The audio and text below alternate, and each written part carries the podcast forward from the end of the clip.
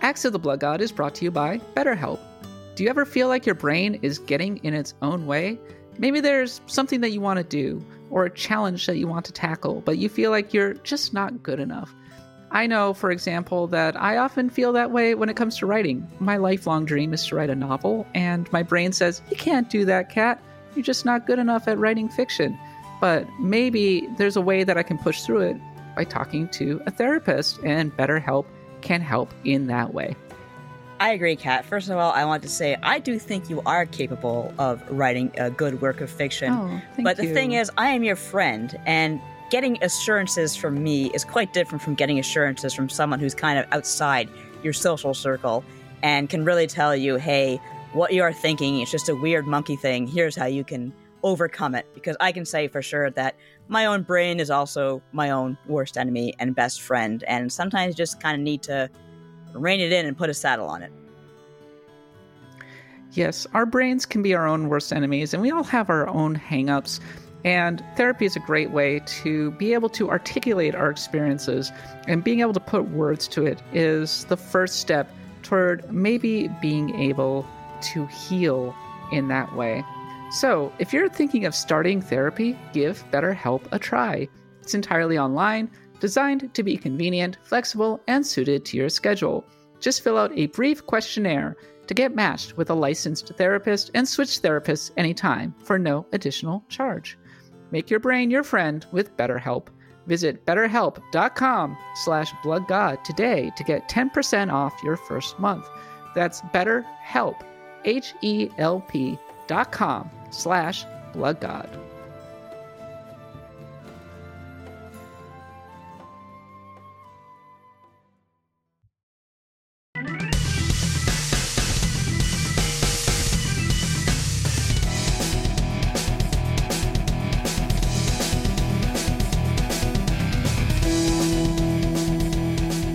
Welcome, everyone, to another episode of Acts of the Blood God, an independent RPG podcast. I'm your host, Kat Bailey. Joining me, as always, my lovely co host, Nadia Oxford.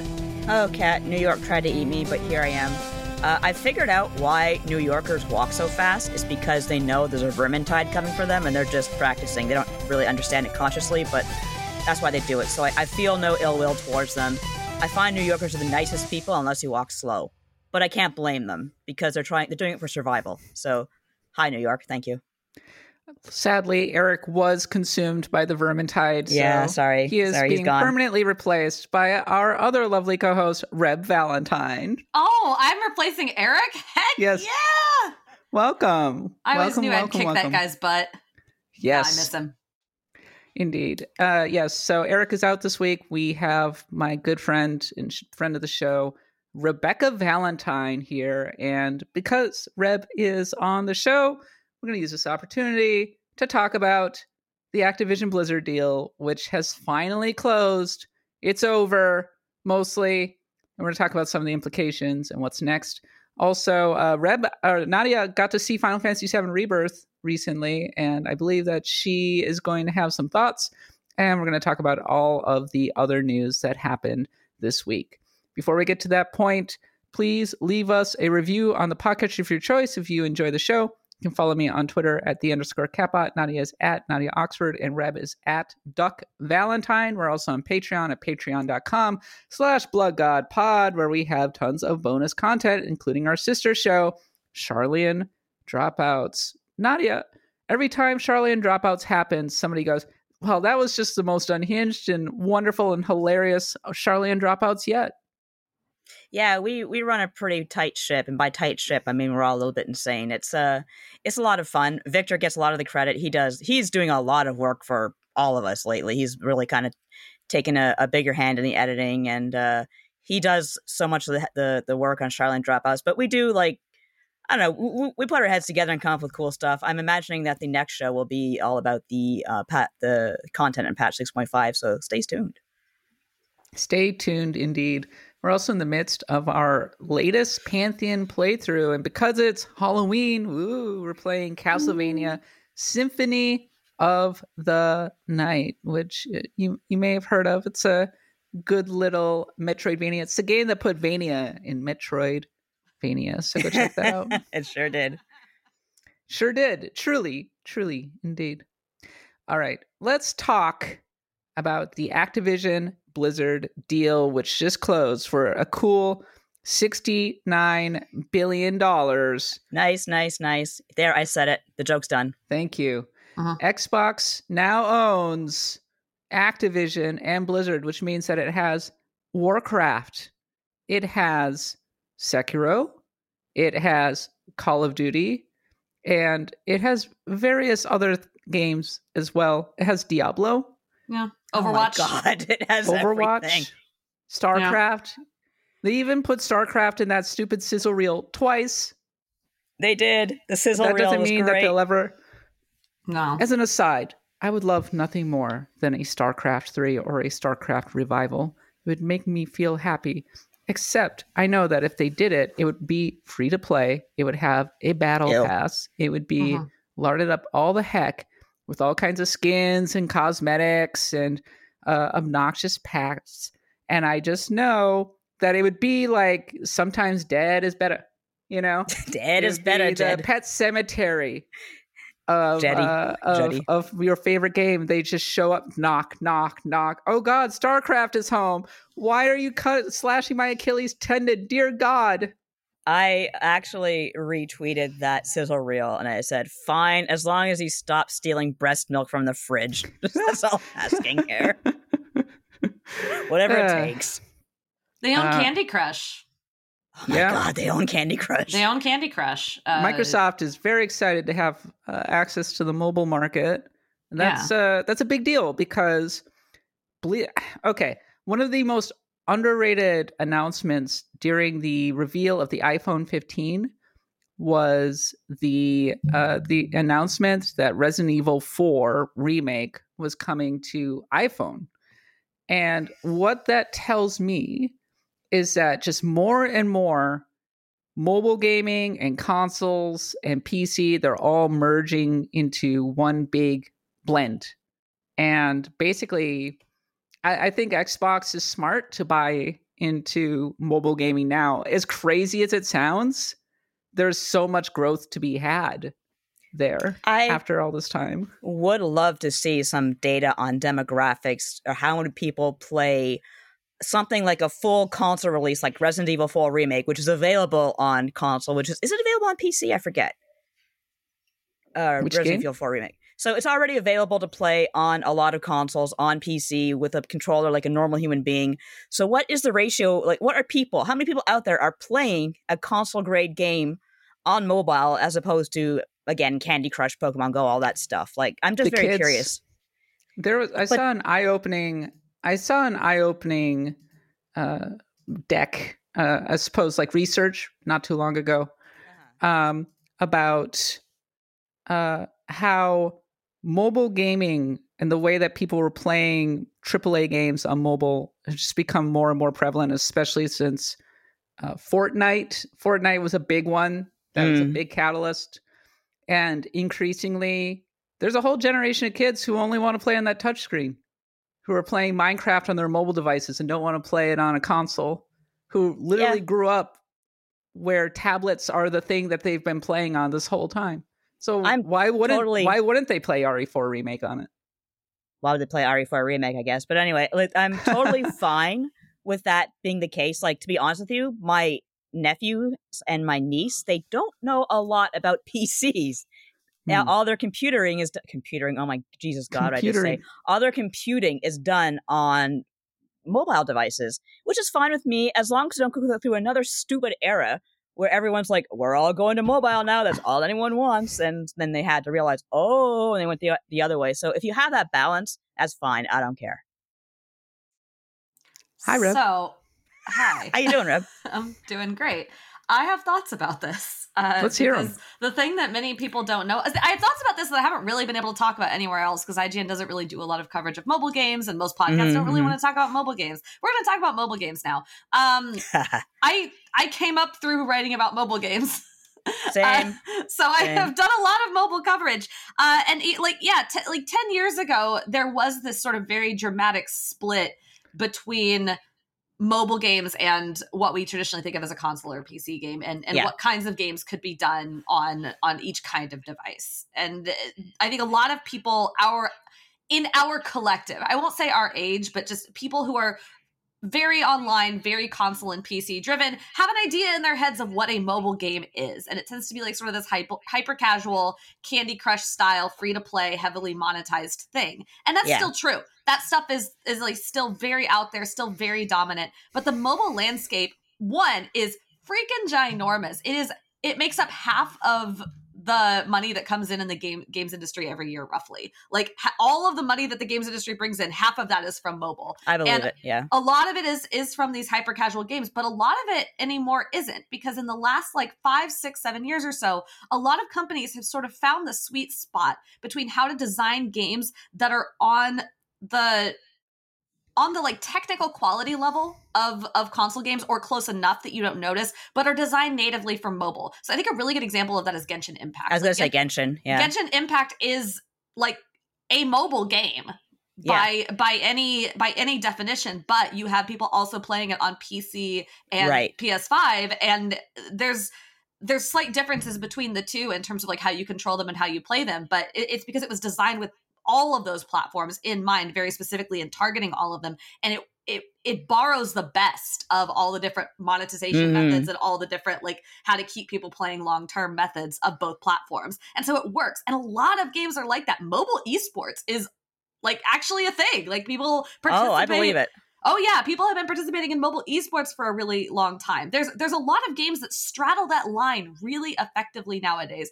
RE4, I I was interested in that news. I'm not I don't know that we're at a point where people are interested in playing the kind of more traditional single player Right. console like Exactly. experiences Yeah. on That's what I was mobile.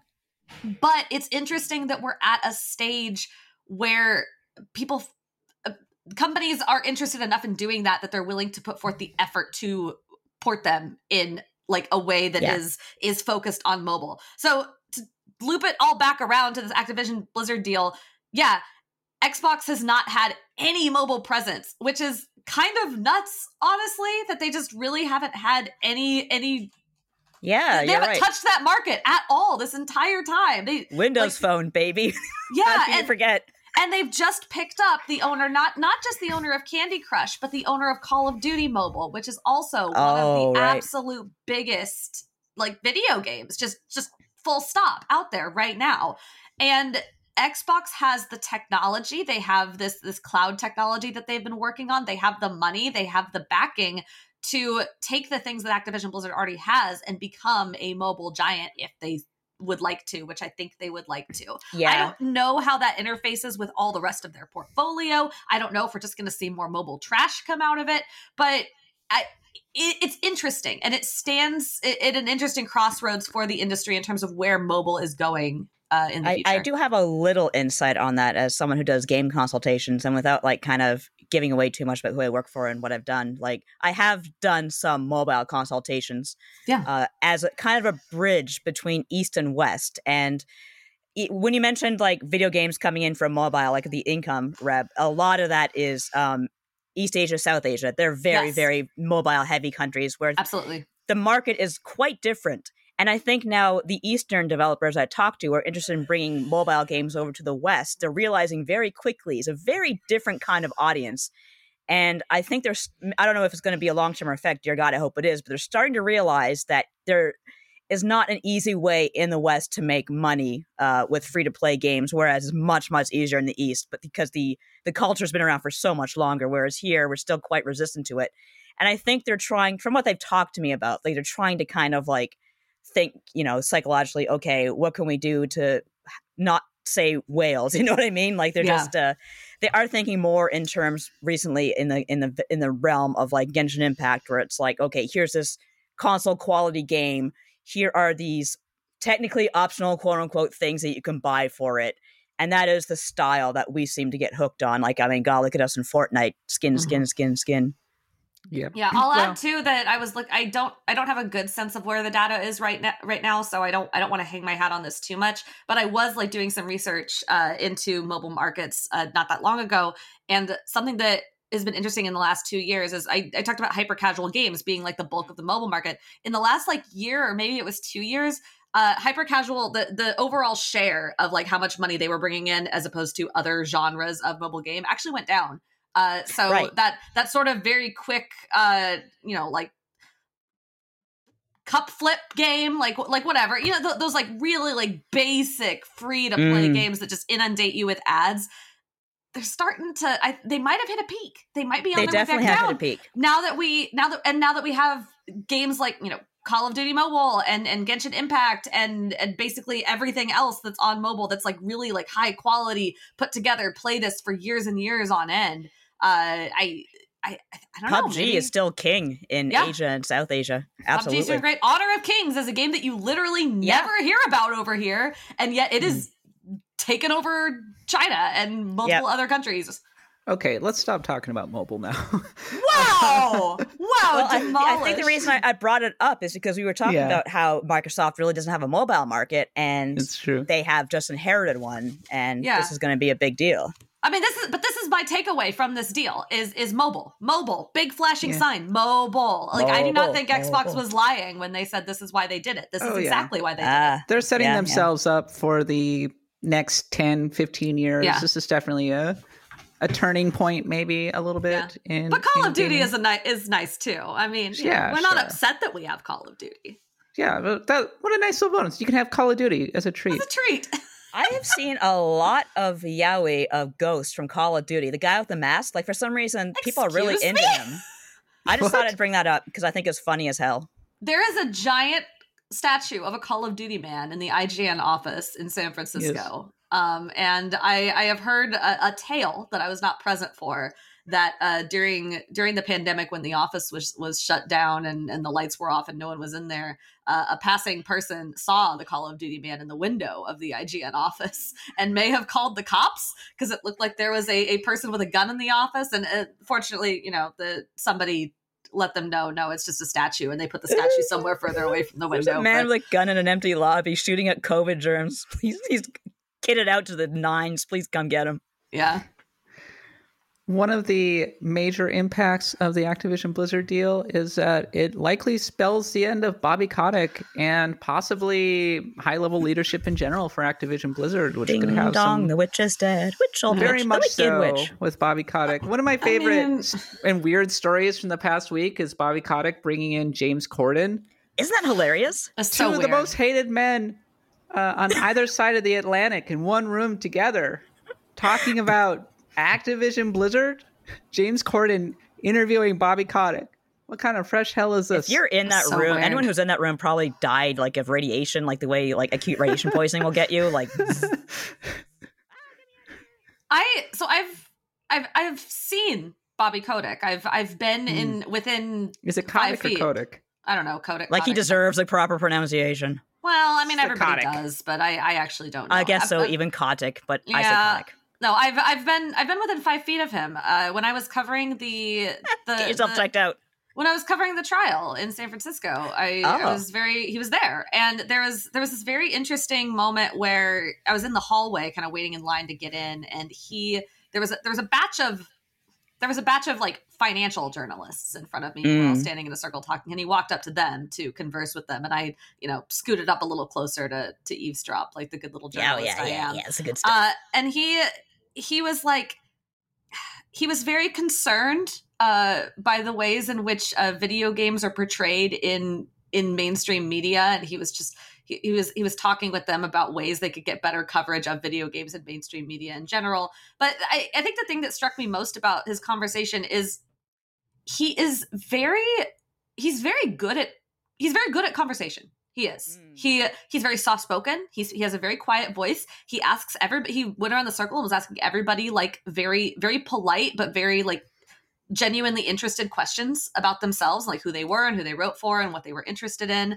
Uh, he was he was like a very good listener. And this is not me sitting here trying to pile praise on Bobby Kotick. Like he's not a good person, but like you can see how he charmed his way through Absolutely. financial circles like he has he has that that executive charisma where i i fully believe that like everybody in the the fortune 500 whatever is like oh yeah that guy he's he's great we love Plus him five charisma. You know, like Yeah. it, it was just very interested to, interesting to see him in action. I can believe it. Like I wouldn't Mhm. think of it, but when you said it like that, it's like okay, yeah, that, that's that's how they get up top. Really. Oh yeah. Oh yeah. But also, he's not going to Suffer. That man is walking away with the biggest bag of money you have ever seen. Uh, he, I bet you anything he's gonna. So he's leaving. He's re- he's gonna retire for like a year. He's just gonna go vibe. He's gonna go sit on a yacht somewhere and just like Scrooge McDuck his way into a giant pile of money. And then he'll like he'll join the board of various things and and do do advisory board things. He'll be a movie star.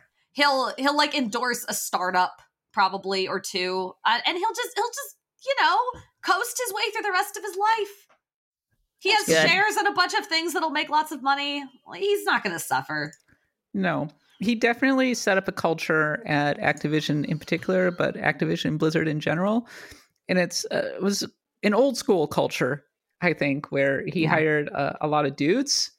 Um, Mhm. He was explicitly looking for Ivy League people, and he played a big role in the commodification of our beloved hobby. And when you think about Bo- when I think of Bobby Kotick, I think of Guitar Hero being run into the ground, starting as a fresh Oh. and Mm. delightful and experimental thing, and becoming plastic instrument hell in the span of about five years yeah until finally it just died. Fun And- fact. Mhm. Sorry, the first thing I ever downloaded like as a big game like DLC was uh My Chemical Romance songs for Guitar Hero 2. That's good times. I'm actually thinking about getting um, a guitar that you can plug into your PC because there are some really nifty uh, people use I, I don't know if they're using AI or whatever they're doing, but people come up with really sophisticated charts for basically any song you can possibly Yeah. think of. And I'm like, that sounds like a great idea. I, I want to do that. So I, I may soon have a, a little plastic guitar sitting in in my house so that I can uh, can play a little bit. But I'm just picturing the plastic guitar from The Simpsons where like we already have a guitar. Do do do do do do do. He's turning the crank on Maggie's toy. And then at some, uh, you could also argue that he played a large hand in poisoning the well with Blizzard. Of course, Blizzard didn't help Mm. its case at No. all in No. many respects, but uh, so there's a lot of give and take there. But I think the the upshot of all this is that I don't think anybody's particularly sorry to see Bobby Kotick go. Now, nah No. now, Xbox doesn't have the greatest track record uh, to this point in managing its various various studios. Uh, Reb, you can probably talk more about this because you've done reporting on um, the initiative and whatnot. But my impression has been that they tend to have a fairly laissez-faire approach, and so the various studio it kind of depends on whether or not the studio can man- manage itself. And sometimes there's been success, uh, and sometimes there's not been Not success. success. And I think a lot will de- a lot will depend on the leadership of not just Activision, but whether or not Mike Ybarra stays at Blizzard, for example. Right. And Blizzard's the big one because of not just Diablo 4, but the potential future of World of Warcraft. Yeah, and this is uh, I think I think this acquisition is going to be sort of an interesting acid test of what Activision or of what Xbox what Xbox can do with with such a large get, right? Because it has it has acquired like tons and tons of studios and I've I've heard different stories, right? So Xbox acquired Double Fine, right? And Double Fine was already this wonderful well-oiled machine that was making, you know, they needed they needed money, but they they were putting out pretty good games. They had a really good leader installed already. They seemed to have a pretty good studio culture. And Xbox gave them money and left them alone. And then Double Fine continued to do that. They continued to seemingly, from everything I have heard from employees and also their own like little internal documentary that they published that was very good. You should go watch. Uh, they seem to be doing well. Like their Psychonauts 2 was great. Uh, everybody there seems like they're having a pretty good time. Uh, and yeah, they they run themselves just fine. They didn't need Xbox to swoop in and make a bunch of changes and interfere with the way they were running. They were fine. One size fits all is not a great approach though, because some studios do need more help. Like I did do that initiative report earlier this year. Initiative is sort of a weird beast because it is um it is a studio that was created under Xbox just sort of organically. But the point being they didn't already have this really strong culture they didn't already have really strong leadership they didn't already have everything set up to be successful and just need money or like some resource from xbox they didn't really have anything and xbox set them up and then pushed them and let them go and well we still don't really have a game yet and it seems like things have been very chaotic there and it seems like crystal dynamics is mostly making their game now so i'm not really sure what initiative even Ouch. does uh, so yeah, like it, it very hit or miss. I mean, Redfall. Redfall's another situation where Xbox is like, yeah, we should have been more hands on. Oops. Uh, Mhm. Yeah, oops, indeed. Uh, Activision Blizzard is a weird beast. One because it's it's it's a little more it's a little more close to ZeniMax, right? Because it, it's multiple studios. It's not really just one Yeah. thing. Uh, their main leader is on his way out. Like Bobby Kotick is absolutely leaving, so they need to install someone in charge of like Activision at least. Uh, and then I, I don't I don't know. Like Blizzard has sort of been weird and ad- adrift lately. Uh, they, you know, like look, I love World of Warcraft, and but Overwatch Two had kind of a mixed reception, and and Diablo Four was great, but I don't know. We kind of forgot about it in the sea I- of the rest of this we year. kinda did. I, I don't know if I, I don't know if I would call them adrift. I would say that they are really cynical these days. Diablo yeah, 4, that's that's a good way to put it too. very cynical in the way that it deploys its skins, in the way that it deploys its battle pass, and all I can think is that somebody put their boot on their throat and said, "You better make money now. Make Yeah, the there's- money." There's Yeah. been a tension historically at Blizzard between sort of a seeming demand to churn out things that will make money and the very like, Blizzard has this this library of really good properties to make games from and a lot of people who are very passionate about those properties who want to make cool things with them. So there's this constant conflict between art and money making, the art and business sides of games. As always. studio. Yeah, and and then they had the when when all the big accusations came out against them I mean, some of them did impact Activision, but a lot of them were focused on Blizzard, and it sounds Yeah. like like Blizzard sort of top top half culture uh, has been really crappy for a long time, and they've you know it seems like they've done some house cleaning, but maybe not nearly enough. It's just it's really chaotic there, and what they need. In my opinion, is someone to come in and do a strong leadership and and steer things around and and push things in two respects. One culturally but two just in terms of what kinds of games they are being instructed to make and how they are making them and is that sustainable and is that allowing people that who have creativity and artistic ideas to flourish in that space. Mhm. and i there's a real opportunity for xbox here to bring that studio back to its glory days. I don't For know sure. if they'll do it but yeah i'm i'm very curious to see how the next year shakes out. I'm very worried about layoffs. Uh i think they're inevitable I think even even with the absolute best of intentions, uh, acquiring an operation as big as Activision Blizzard automatically means that a lot of people are going to be made redundant. Uh, I don't know, like what happens to Blizzard's and Activision's customer support people? Does Xbox just take over those duties and lay off all the customer support people? Uh, what about like localization and QA? What happens to them? What about like people who have just sort of office facilities jobs? I don't know, but I feel like some of those roles are going to be taken by Xbox people, and I think I, I think we're going to see a big upheaval at Activision Blizzard in the next year or Mhm. so of some kind or another. I don't think it's going to be like tomorrow, but it's going to happen. over the over 2024 we're going to hear a lot of news about that Yeah, I mean, we're hearing a lot about a lot of news about that right now, unfortunately. Yeah. Um, I think that Xbox, if they want to make the most of their acquisition, they do have to get a lot better at putting in the people who can be successful. I mean, when I read your initiative piece, Reb, one of the things that stands out to me is how they were talking about, even before they had even really started, their main vision was that uh, Perfect Dark was going to be a giant AAA transmedia franchise that everybody was going Yeah. to love. That was the vision. It's going to be humongous. And they had an idea on paper and they could not translate that into a game. Mhm. Yeah. And so, and that to me is just, that's bad management. yeah. That it's fu- it's funny too because they denied it. Like when I when I asked them, hey, one of, one of the questions I asked them when I reached out was like, I- my understanding is that you had plans for this to be a big transmedia franchise. You were going to do multiple games, multiple episodes. Like you wanted this to be a long lasting Xbox IP. And they're like, well, we don't really plan things out beyond a single game or whatever. Like, there's they- no they were- war in boss thing say Exactly. And I'm like, but no, I don't think that's true. I don't think you spin up a studio in the way that you did with the plans that you did and the people that you did mm. if you don't have a certain level of expectations. You just picked people who didn't have ideas. yeah What- yeah what I found interesting was that if any studio has benefited them from Xbox's stewardship outside of Double Fine, it's probably inXile.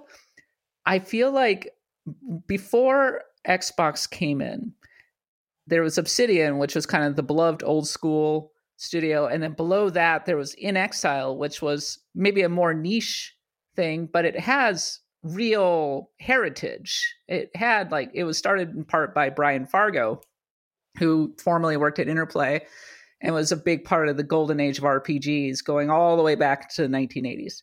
Mm-hmm. And now inXile has one of the more anticipated Xbox RPGs in uh, Clockwork Revolution.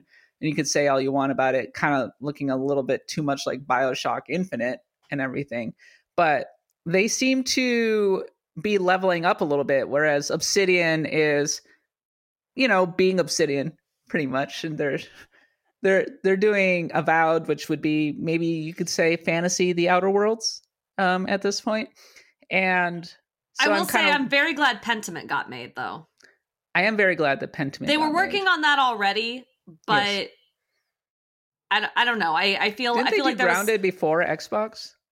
Uh, yeah. They so, they released they released 1.0 of Grounded under Xbox, but I believe that was also. Oh right, works. yeah, I forgot about Grounded. Yeah. And the Outer Worlds was before Xbox as well. Uh, yeah, they're they were definitely moving in the direction, especially post Kickstarter era mm-hmm. of bringing in creators and giving them some budget to yeah. pursue a passion project, whether it was the Outer Worlds or Pentiment, and it was within a very narrow focus. I'm not even sure that I can necessarily credit Xbox. It's Game Pass no. ended up being a very convenient way to do it, but you could argue that that was Obsidian's MO going back to, you know, the Pillars of Eternity days. Yeah, you're right. You're right. Yeah. I um, think uh, I can attest that all us creative types, uh, Kat, you have your shit together, but a lot of us need need you. that leadership that of someone who has their shit together and says, "Okay, here's the project. This is what we're all aiming towards." And I'll go, "Yay!" Because we put a bunch of creatives like myself in a room and say, "Do what you want." Uh, I don't know. We're all gonna just like play Final Fantasy 14 and like look at the deadline and say, "Oh shit, I guess we better start." So mm-hmm. yeah, we need someone to be there to kick our asses. As someone who's writing a book right now and who is very behind, yeah. There you go. See, see. Yeah. My dark secret is that I'm not a creative type. I'm just a, a manager. Uh, I don't have a creative though. bone in my body. Type. I think that's nah. True. You're creative. You're a good writer. Oh, yeah. thank you, thank you. Uh, well, thankfully we have you, Nadia, uh, to be able to infuse Axe of the Blood God with the joy that it needs. Um, sure, let's call it joy. I like. Yeah, that. joy. I call it evil. And that's going on a new shirt. um, the question that I have as we look at this is okay, Activision Blizzard, they now have Obsidian, they have inXile, they have Bethesda, they have Blizzard. What is, uh, they have a huge proportion of the Western RPG developers at this point in time. Pretty much all of them. Mm, what yeah. does this mean for Western Larry. RPG development? And how can this be a good thing rather than a bad thing, do you think? Uh, I think, see, I don't really know. It's all a big kind of muddling cloud to me. But I think if there's one thing I can say for Microsoft and Xbox that I really do appreciate them about their development is that they do make a genuine effort to be to put accessibility in their games. Like I might be wrong about this, but whenever I've seen live events going on, I think it's only Microsoft who's up there has an interpreter for deaf people. Like that's the kind of thing that they at least try to do. So I'm at least looking forward to seeing like more and better accessibility. But as for RPGs, I'm kind of nervous about them all being under Microsoft's roof because they pretty much own Western RPGs as we know them, or at least like 90% of them. I think the vast majority of the really, really stellar Western RPGs that I have played in the last couple years have been indie. And I don't know. I don't. I agree with that. Yeah. I don't think that's going to change. I guess. Like I like like the, sure this is happening, and and we might we'll probably get a couple really solid AAA efforts in the next decade or so under Xbox and and that's fine but I I guess I guess I don't see this as impacting things because I don't I don't know that AAA western RPGs have been like brain explodingly good lately apart from Baldur's Gate which is not under Xbox anyway. Would you, consi- would you call Yeah. that an indie RPG given that Larian is technically independent and I double A. I'd call it double A.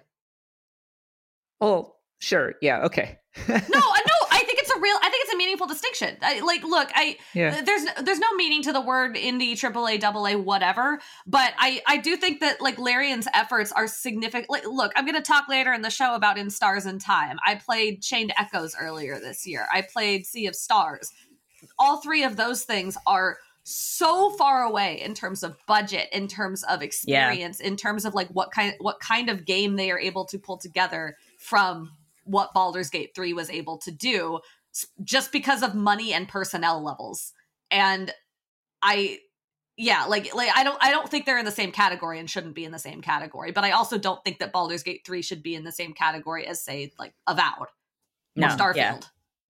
Well, I mean, it was funded by uh, Wizards of the Coast and was a substantial leap up from uh, Divinity Original Sin 2, just in terms of presentation, having all of those uh, fully voiced cutscenes. So many hours spent on mocapping sex scenes. So impressive. But oh and to be clear i think Baldur's Gate 3 is probably the better game i mm, just mean that like even even with all the things you just said microsoft has more resources to throw Yes. at things if they want to I, that's all I don't think that it's usually a good thing to have a ton of consolidation. I No. do think Yeah. that the leadership for most of these studios remains in place. Uh, Fergus Urquhart's still running. Uh, Fergus Urquhart and jo- Josh Sawyer are still at Obsidian. Uh, the inXile leadership team still seems to be in place. Uh, Todd Howard and and those guys, that crew, still over at Bethesda doing their thing. tim schafer So, one of the biggest things that happens whenever an acquisition happens, uh, you saw it was rare many years ago, is that the acquisition happens and then one of the main creative drivers just goes, "My work here is finished. I'm going to Yeah. go. Oh, ascend. I'm going to uh, my planet needs live me. in my gold house with my rocket car, and I'm all set." I don't need it. I don't need to do a thing. And then the studio loses its direction if it's not able to find good successors. So that hasn't Mhm. really happened yet. It's really impressive how Xbox has managed to self own consistently uh, throughout this generation in ways that they it seems like they're always trying to do everything right and yet somehow they're not doing everything right yeah it's Yeah. it's very strange, and I keep I feel like everybody keeps waiting for them to put it all together and figure their stuff out, and we're still waiting to some extent. It's been a while, hasn't Has it? Like I know been. It's COVID because- slowed things down, but It's because yeah. on paper, on paper, a lot of things about Xbox are so appealing. Phil Spencer really like uh, look They video say game the right words. video game executive. Yes, uh, kind of a nice, neat guy, interesting to listen to. Talks to people, seems to enjoy video games, which is like a shocker at the level he's at. Uh, yeah, you know. Pretty, pretty good. Uh, folks like Sarah Bond coming out there and talking about diversity and talking about like the future of Xbox. Really freaking cool. Uh, on paper, looking at their portfolio, looking at all the different things they own. Wow, they sure have access to tons and tons of IP. Uh, a lot of the studios they work with, celebrated, beloved studios that have have churned out a lot of really, really good games with a lot of really good creatives at the helm. Great. Uh, Xbox Game Pass, people seem to love that. Uh, the Xbox Series X in general. Apart from weird console warrior bullshit, a lot of people seem to like that. People like the S too. I like the S. Uh, like you can make a really long list of all the things that Xbox on paper has done right, but none of them are all coalescing together into the giant knock it out of the park home run that something like Tears of the Kingdom was, or The Last of Us Part 2, or like anything that its competitors have had in the last couple of years. And no one's really sure exactly why it's not coming together specifically. They've had good games. Pentiment was good. Hi-Fi Rush was good. Forza's good. Starfield's fine. Uh, it, not, but nothing nothing that is on the same level and i think everyone's just waiting for them to have one thing that is on that level that just absolutely blows us all away and we're kind of confused as to why it hasn't happened yet i think it's just that they have a lot of parts but they don't necessarily have the infrastructure to support it um, and it's it's not bedded in in the same way that there's not an ecosystem seemingly within Xbox in the same way that maybe there is at PlayStation. And maybe so it is a lot of really great studios that somehow manages to be less than the sum of its parts in some ways and I think that Xbox needs to uh, to, figure that out. Um, to to use a sports analogy, it's like a sports team that signs a lot of very high priced free agents and everybody expects them to be awesome out of the gate. Mm. But because they've never played together and maybe they're a little bit older, they they underperform. Whereas a team that has been together for a very long time and are uh, know each other really well are maybe going to be more than the sum of their parts in some that makes sense so, yeah yeah, so maybe that's what's going on with Xbox. Uh, before we wrap up, uh, Reb, do you think they'll make WoW 2? Ooh, oh, I was hoping oh. you would ask oh. about this. So here's interesting. So I've been I've been wondering about that for a long time. I love World of Warcraft, uh, and and honestly, I think the feats of engineering that that team has put together on that extremely old because every expansion builds on the ones before it. The feats of engineering they have pulled together to make that game playable in the year of our Lord 2023 is pretty incredible. Uh, really mind blowing that that game is still going. And actually, I mean, it's not a, I wouldn't consider it to be one of the most beautiful games of any year, but looks fine, runs pretty yeah. well. Uh, it has a great style. Like it's still the Warcraft style. Yeah, gameplay still generally pretty fun. Dragon riding, freaking awesome. Oh, Can't I, believe I am they jealous of dragon off. riding. Anyway, yeah. so they've done all these great things. It still kind of feels a little old sometimes, and you can still sometimes, especially if you're playing at like a really high level, you can kind of feel that you're brushing up against, oh, wow, there's quality of life things I wish they could do, but I'm like, you know, I'm not a game developer, but I'm like 90% sure the reason why they can't is because it's built on this old ass thing. Uh, Spaghetti code. I, I, think a lot of people have been wondering about WoW 2 for a while. I think at some point the runway on that game is going to give out and they're going to have to just reset everything. It's been 20 too. years. Just the make lore, the game. The lore has been piling up. It's confusing. There's too much of it. Everyone's still pissed off about Sylvanas, uh, rightfully. Uh, you know, it, it we're getting there. And the the thing that really convinced me that it's it's coming is the the recent announcement about Chris Metzen. So Chris Metzen is like this storied guy. If you don't know him, uh, he he was around for the original Warcraft games. Uh, he was, nice. I think, what is he like the creative director or like lead something on uh, World of Warcraft uh, when it was when it first came out, and then the subsequent like four or five expansions after that. I, I think he didn't leave until like around Mists of Pandaria. I think he, he might have had a role on uh, Draenor. I don't I don't remember exactly, but Chris Metzen, huge looming figure in World of Warcraft and Warcraft history, like hugely responsible for so much of what ga- made that game great. Early Big StarCraft on. guy as well. Wrath, Wrath of the Lich King was a lot of him. So, so people love this guy. So he left. Uh, he went to. I think he went. He went somewhere for a while.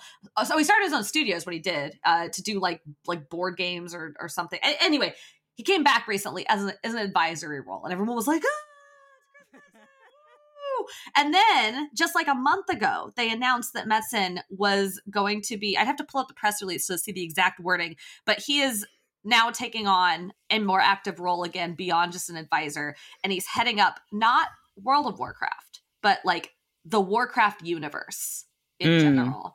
Um, and, and, say, and, now I want to look at this this announcement. Sorry, you have to listen to my mechanical keyboard. It, uh, it actually interests me because uh, I had I would never have guessed that FF14 would be coming to the Xbox. And now they're going to be i don't know if you call it direct competition but ff14 with, with, the next expansion is making a very big effort to upgrade the game's visuals. Like it's going to go through another whole thing. So i wonder where that's going to leave warcraft both as like a blizzard property and as as you say an older looking kind of game. yeah. Yeah, so here it is. He's stepping back up as Warcraft Executive Creative Director. And their phrasing was his main focus is supporting our World of Warcraft leadership in crafting the next generation of adventures. Interesting. So what does that mean? I don't think I mean I'm sure he's involved. I don't think that just means making a new WoW expansion. Uh cuz then they just say that and he would just go have a party with Ion Hazzikostas and you know we'd all have a, a great time. Uh, I also don't think they're just going to straight up bring back Warcraft. Rob I, O'Reilly says mobile games and just cursed the whole discussion. I know. Rob O'Reilly. No, I, I mobile's a part of it. They've already been working on mobile. I don't think that's it either. I don't think they bring back Chris Metzen just to do mobile games. I I think this is like a storied guy who loves this franchise. I think the reason why you bring Chris Metzen back in the role that he's in is because you want to hit something out of the park. That's fair.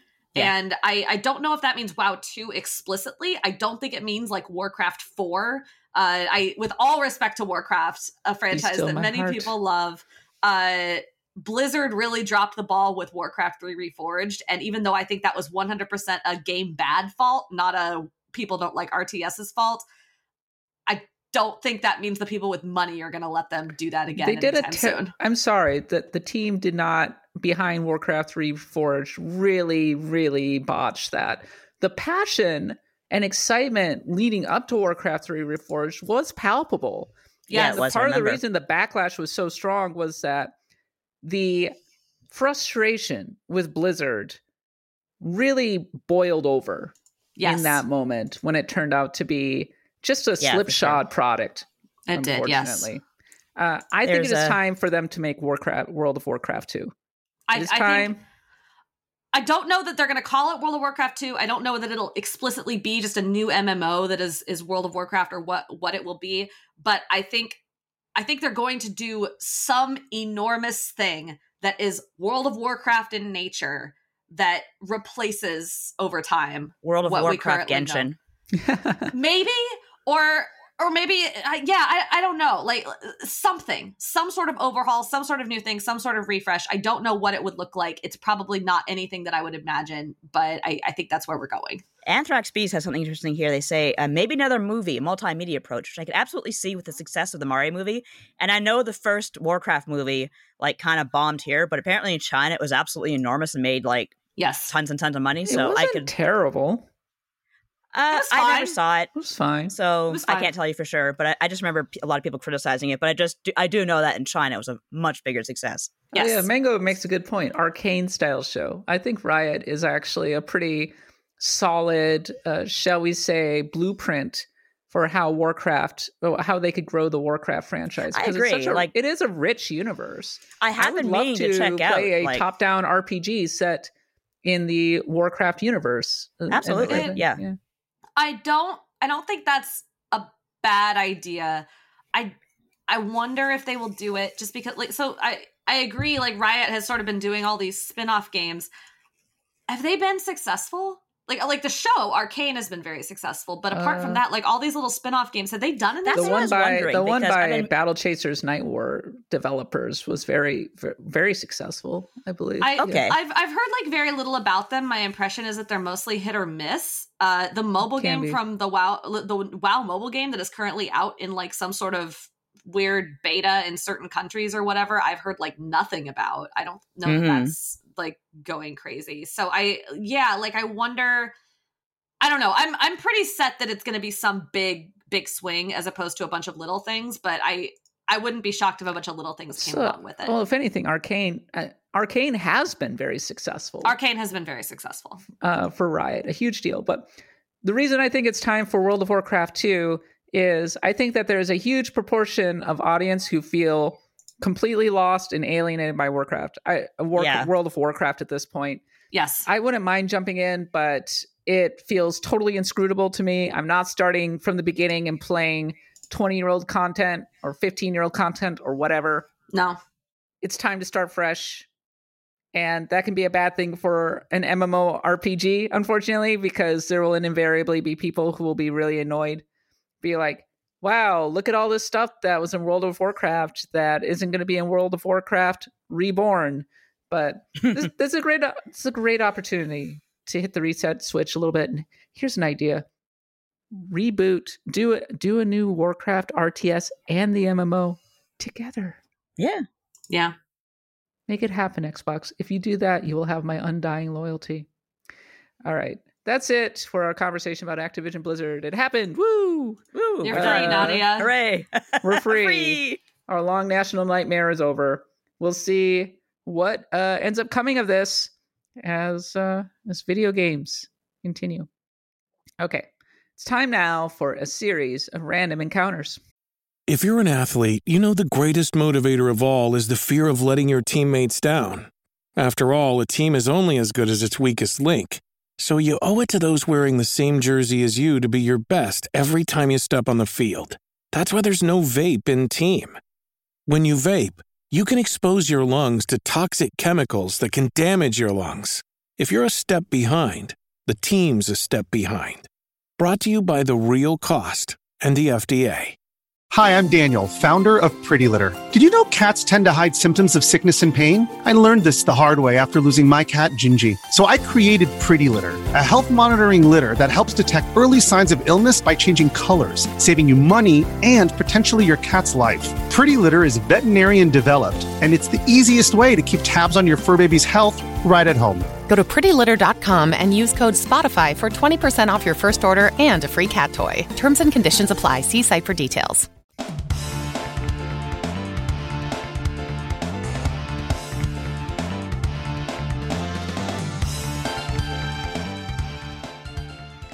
Sony has unveiled the PS5 Slim, reduced in value by more than 30%. It's $499.99. There will be a digital version as well. It's inspired controversy because it's not that different.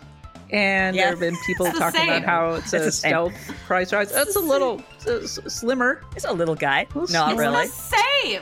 It's just a price cut. It's just them I do like the reducing overhead drive. on the creating the console. That, that morning when that news came out, I spent a good like 20 minutes Googling photos of the PS5 because like all the photos I saw were of the new the new Slim, and I I was looking at the uh, and I couldn't I couldn't discern who had posted photos of the original one and who had posted photos of They the Slim are so because they were goddamn the same. It looks like Seto Kaiba. It looks like an air conditioner. I don't know what to tell you. I say ice cream, both of them say yes. How do you know? Well, I have my PS5 already, and I don't see any particular need to buy a PS5 Same. Slim. So uh, it's not a situation where where I had an old PS2 and the, the disk drive was breaking, and uh the PS2 Slim was looking mighty appealing. I'm fine with my PS5 as it is, chonky as it is. I had totally forgot that I promised my husband I would buy a new PlayStation 5 with a disc drive because I got the original like my I got my original PS5 it's a it's a digital download only console and I got it during that time when PS5s were impossible to find. I happened to yank one from whatever. I got really lucky and my husband was like oh he was kind of upset because it, it had no disc drive and I'm like I don't care about the disc drives. I need to play these games right now. We're kind of different uh, uh kind of diff- of different minds on that topic. So when this came out, he said, "So are you going to get it?" I'm like, "Why the hell would I get it?" It's like you promised to get a, a PS5 like upgraded with a disc drive. I'm like, "Not now.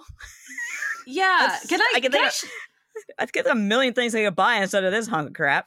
can I share a hot take actually? I I think mid I I normally am am lukewarm on mid gen refreshes just as a Mhm, principle. same. I think this specific one, both on the PlayStation side and the one that we know from the leaked documents is coming on the Xbox side, foolishness. Absolute foolishness given the current environment. So the pandemic happened, right? And it made these massive supply shortages happen. And so a bunch of people like we we only just started reading articles this year about how finally supply chains had stabilized. There were plenty of PS5s in the store. Uh, we actually are seeing them left on the shelves because enough people have bought them that Yeah. you know th- there's enough to meet demand. Finally, in 2023, three years after it came out, so a lot of people have just gotten their console. Why are we releasing a mid-gen refresh, you weirdos? Like, why did we not can this when we saw It's that? because they're they're cutting they're cutting cost on manufacturing with the PS5. This is a cost cutting thing. Nintendo canned its mid-gen refresh. We we believe we That's know because of the from pandemic. reports. It well exactly, but the pandemic hit everybody. It Yeah. did, but that was also two years ago. Um, in any I event, I feel like like I think this is Bal- foolish.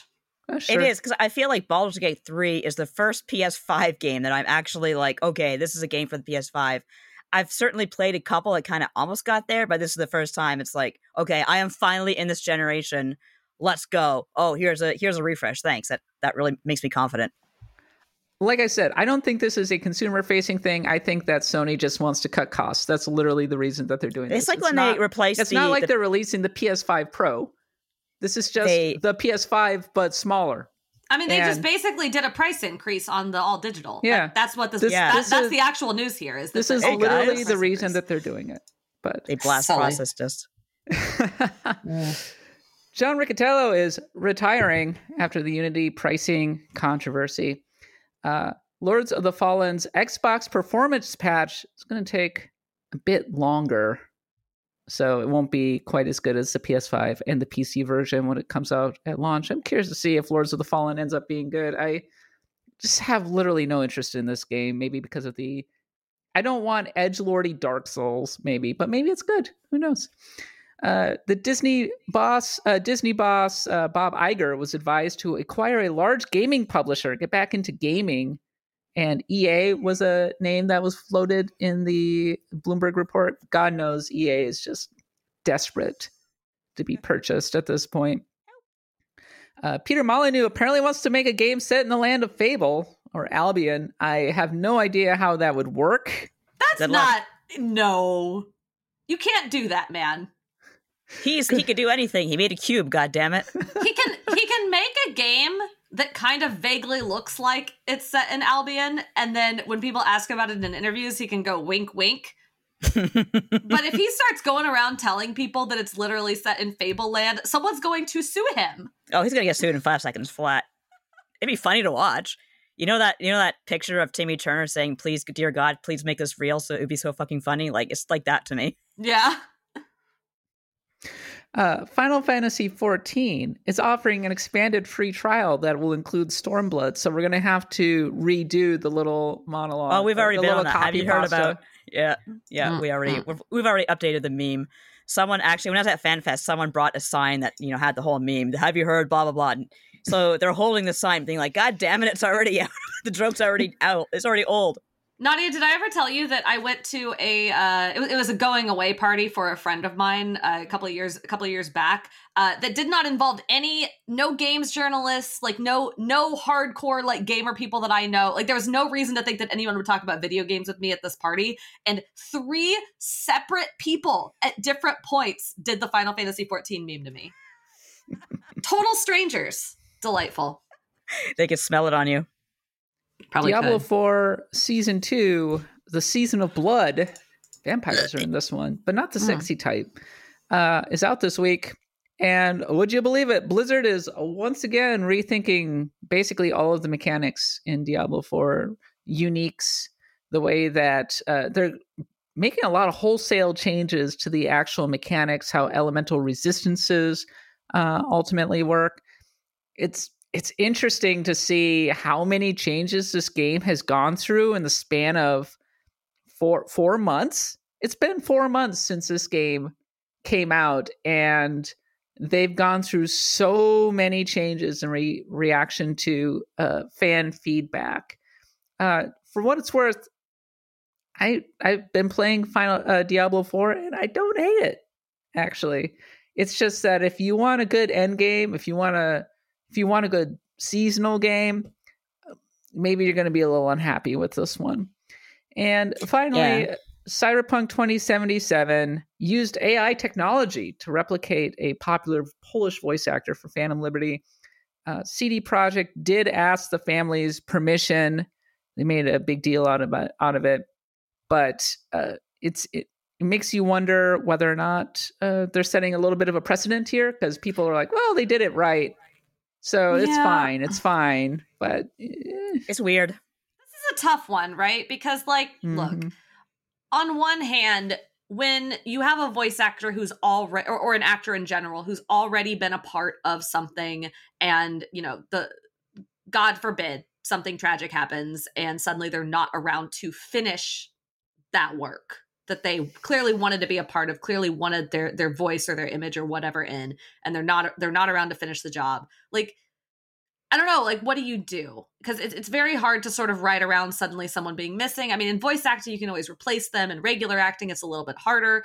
You know, theoretically, going to get the family's permission is the right thing to do. But at the same time, I mean, you have a situation where I don't know. Sometimes when when people die, we try to figure out what they would have wanted reasonably. And Yeah. to do that, we go Yeah. to their families or their next of kin or their closest relatives and and ask them what would this person have wanted. And sometimes, very often, I think, the people who are closest to them try very hard to say, well, I, I knew them very well. Uh, they talked about this. I think they would have wanted would have wanted X, and then we act on that. But sometimes families are just like, well, they would have wanted one thing, but I'm they're dead and I'm here and I want another thing, so I'm going to tell them the thing that I want instead to get money or whatever. And I don't I don't I'm not saying that's what happened here, but you're right, Kat, that a precedent has now been set for that kind of thing to happen again in the future. And it, it, with AI, it's really dicey because you know I think where does it stop? this is a, uh me going way off into the weeds here, but I think we're becoming more and more death adverse as a culture, and Mm. it kind of bothers me because people die, they move on. Yes. Who knows where? Who knows why? But the young, the idea is the youngsters are supposed to kind of grow up into these roles and have a chance to to make something of themselves, and that's hard to do when people just won't die because they're mechanically reanimated. I don't know. It's just the way I feel. I feel very like uh, I feel very weird about it. Just dead is better. Sometimes I mean, dead is better. This is this has been a precedent that's been set for a while. Back in the '90s, there was a controversy because Fred Astaire footage of Fred Astaire was used to sell va- vacuums. And Fred Astaire had Oh, been dead for a while at that point, and people were like, "God, this is kind of ghoulish." And now, uh, in the feature film Ghostbusters Afterlife, a very bad movie, they include a CG Harold Ramis. yeah. Ugh. yeah. Zombie Ramis. and they frame it as a heartfelt goodbye and it feels like anything but it feels very cynical i hate it Yeah. I Yeah. hate it I, I think one of the reasons, um, I mean, there's a lot of reasons to not like uh, Rise of Skywalker, but I don't know. I feel like Leia being in there. I know she was Mm. she uh, CG'd or animated. I don't know what happened with her, but it was just like I it was know. a combination of stuff they had already filmed of her and then like maybe a little bit of That's fair. That's that's kind of a difficult situation, but I feel like one of the reasons that the last, uh, sorry, not the Last Jedi, yeah, the Last Jedi is so powerful of a movie is because it was her last role, yeah. and I I loved Leia in Yeah. the sequels. I know eh, you can lay a whole bunch of criticism on the sequels. It was so good to see uh just Leia in there as an older woman in a movie Yeah. having with a powerful role and that's all gone and there's like this real kind of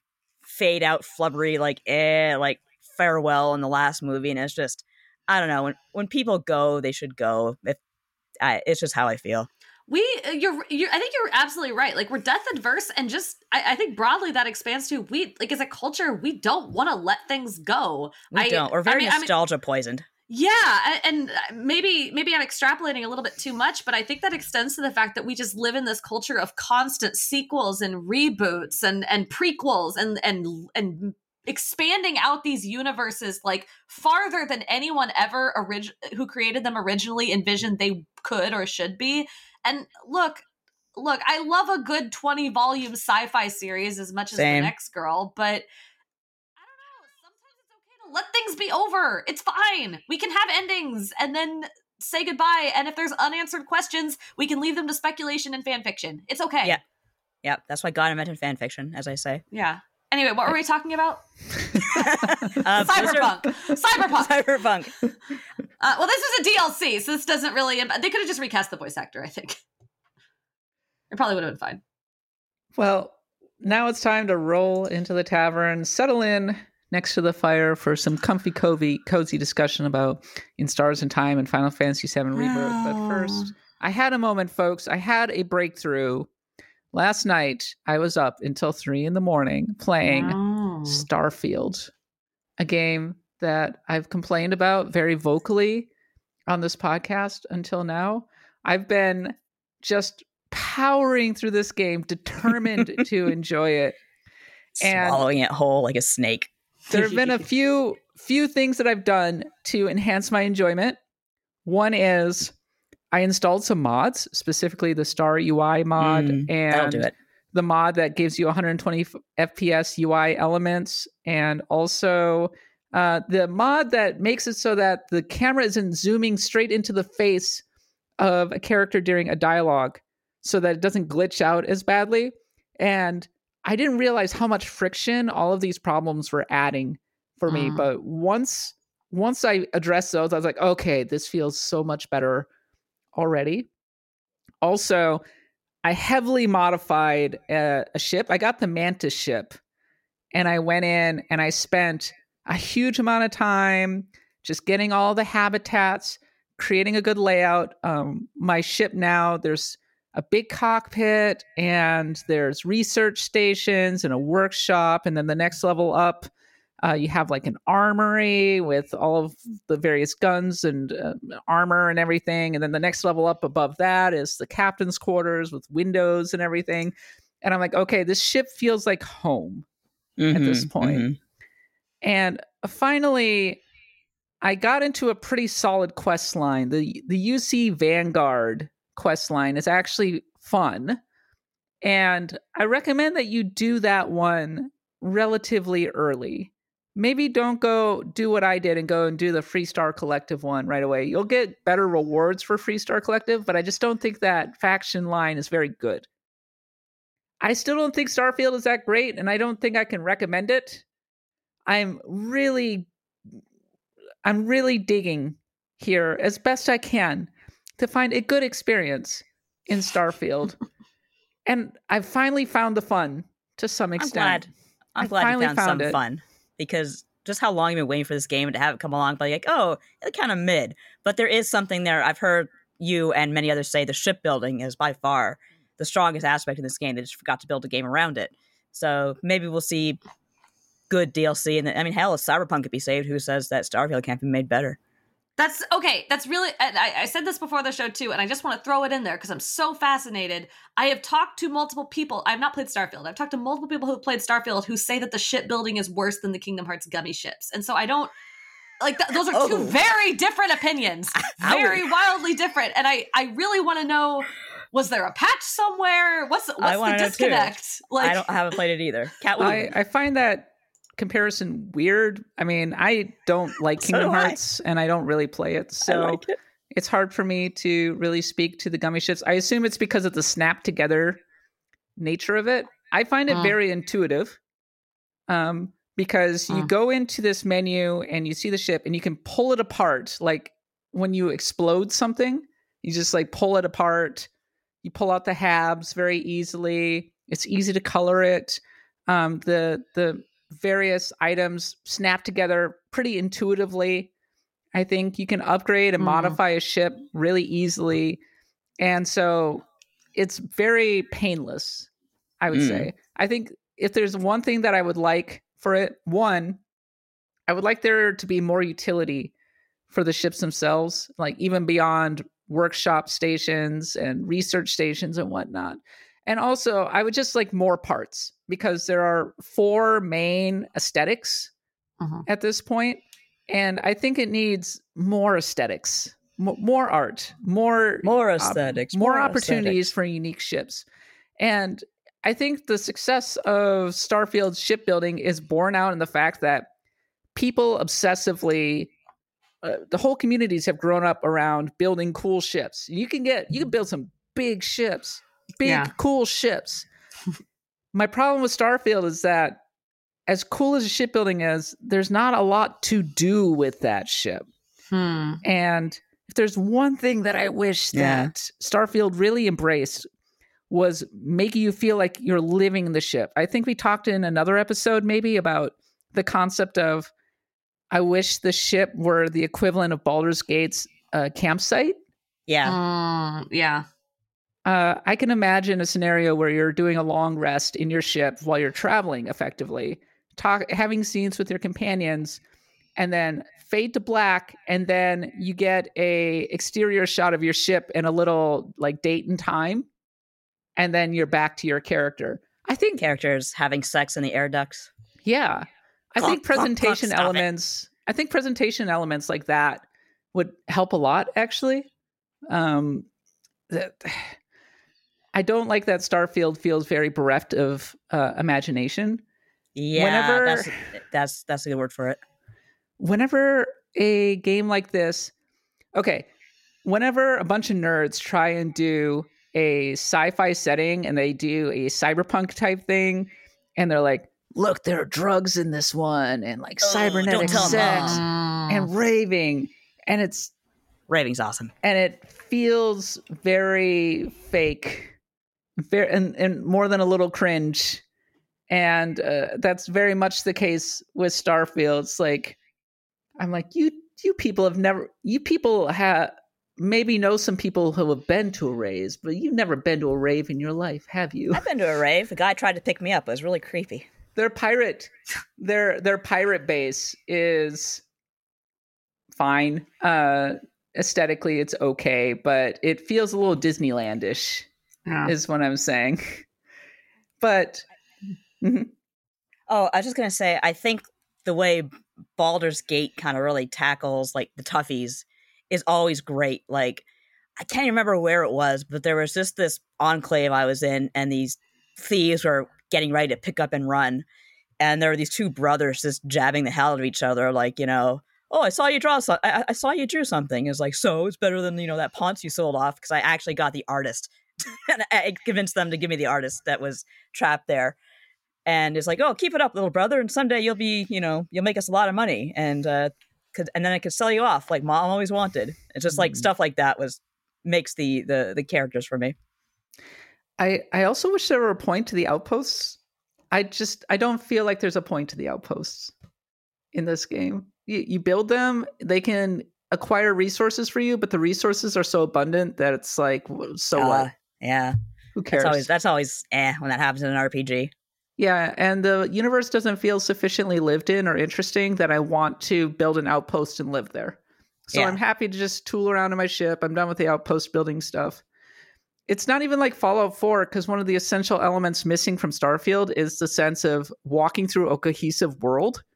So in Mm. Fallout 4, I had settlements everywhere, and that felt right. In here, I don't feel like the world is cohesive, so I don't have any reason to build an actual outpost. I, I will say that now that I've gotten to the Vanguard quest line, it has a pretty fun quest line where you're going into deep cover in the Crimson Fleet, which is the pirates in this game. And it has one of my favorite uh, RPG conceits, and it does this in uh, Dragon Age Inquisition and games like that, where you go to a party and you have multiple objectives, and you're mostly doing uh, dialogue checks and that kind of thing. That is, uh, Starfield finally had one of those moments rather than just shooting a lot of pirates in the face. So I'm like, Uh, okay, so okay, I'm getting into this more. Uh, I can't remember the name of the quest, but like in Skyrim, when you kind of have to infiltrate the snobby elf party um, and Yeah. pass a lot of charisma checks, as you say. yeah, I, uh, I'm actually seriously debating betraying the uh, the the UC and joining the pirates if I can, uh, because I uh, I like the pirates better. They're very Pirates of the Caribbean. They're a little lame, but at the same time, they're more fun than the Vanguard. I don't want to be a cop, is what I'm saying. Bethesda Uh, always wrote better villains that way. Like I, I love the Thieves Guild in Skyrim, and the the Assassins Guild uh, was pretty great too. So I always joined the bad guys when I'm in a Bethesda RPG, inevitably. there was. I'm in a moment in the story. I was like, why can't I put anybody, any of my companions in my ship? Where are they? I realized that I hit a moment in the story where all of the companions went somewhere together. So they all basically left my party. And in order to get them back on my ship, I have to go and do that story mission. I'm like, ah, okay. Well, that's annoying. That is annoying. They ditch you, and then they're like, "Oh, if you want to be part of our cool group, you have to find us and do the You wanna quest." be- It's like, screw you. Yeah, Mean like girl. there's this um, Russian lady. Uh, Starfield's companions are let's find a bunch of archetypes from uh, around the world. Here's your uh, here's your British lady, and here's your Your Russian, Russian. lady, and here's your African person, and here's your etc. And I'm like, Mm. oh, that's cool, I suppose. Uh, but I got to liking the Russian lady a little bit. But then all of a sudden, she was just like, "I'm going to go do a story thing now. Bye." And I'm like, oh, "Okay, Bye, see ya. Why want you on my ship? bye, friend. Why can't you live in my captain's quarters? I don't know. But I I I almost quit Starfield earlier this week because I was just so desperate to get out of it. But uh, I'm gonna see it through. It's Good for happening. you, Kat. I, Good for you. I, I found the fun. I'm Okay. I'm happy for you. It's that, there. That sounds like so much work to get to. I, Oh, I, I have way a too much work. limited. I have a limited amount of time on this earth. I have one life to live. Mhm. I'm gonna I'm gonna find things that spark joy sooner. I don't blame you. I think that genuinely, when the mods start coming out, when we start getting full support for mods and people really go into it, I think fans will turn this into a good game. But Yeah, as it that's the is right now, way. it's just a base level. I don't. I'm not saying this is a praise. I'm not saying this is pra- as praise. This is a Beth- very Bethesda thing to have the Mhm. fans turn into a good game. But it's already underway. People rebalancing the mechanics, introducing all of the quality of life stuff that should have been in there in the first place. And I expect very, uh, very in depth fan projects that will actually make use of the ships and whatnot in interesting ways. To the point where I'm probably going to want to buy the Steam version because, as it is, the Xbox Game Pass version does not support a script extender because of the way Game Pass works, which means that a huge proportion of the mods that are to come are not going to work with it. Oh, Hmm. oh, that's terrible. Yeah, it's interesting how Bethesda games are kind of like almost a resume for so many up and coming game developers. Like, here's the mod I made for this Bethesda game. It's like, oh, okay, you fixed a Bethesda game. Good job. for sure. And, and seriously, the- though, for sure, what was yeah. the game uh, last year that was just a Skyrim mod that was turned into a full game, and the full game was amazing.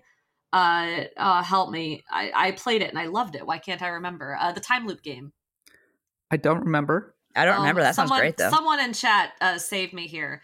Uh, it was is a time loop game where you no, not Loop Hero. It was, it was a sky it was a Skyrim mod turned into a game uh, where every everybody in in town is is turning to gold if they commit a sin.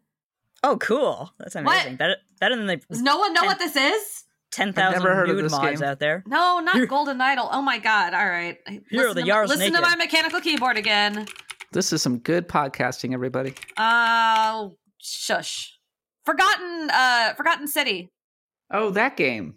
Yeah, uh, Forgotten City was That started as a Skyrim mod? Yeah, it was I a didn't know it- that. No kidding. It was a Skyrim mod uh, that turned into a, a a standalone game. That's a time. Yeah, okay. Time loop mystery set in the ancient Roman. I played this game. I'm sorry, I don't remember all of this. This is like a lifetime ago. It feels like. Uh, Sorry, yeah, developers, if you're listening. Yeah. You basically go down and you get caught in this time loop where you're in like this kind of ancient Roman styled city where there's this this this situation where if you if you commit a sin, you get turned into a golden statue and you end up in this time loop where you're trying to you're, you're talking Ah. to people and you're trying to to break this curse.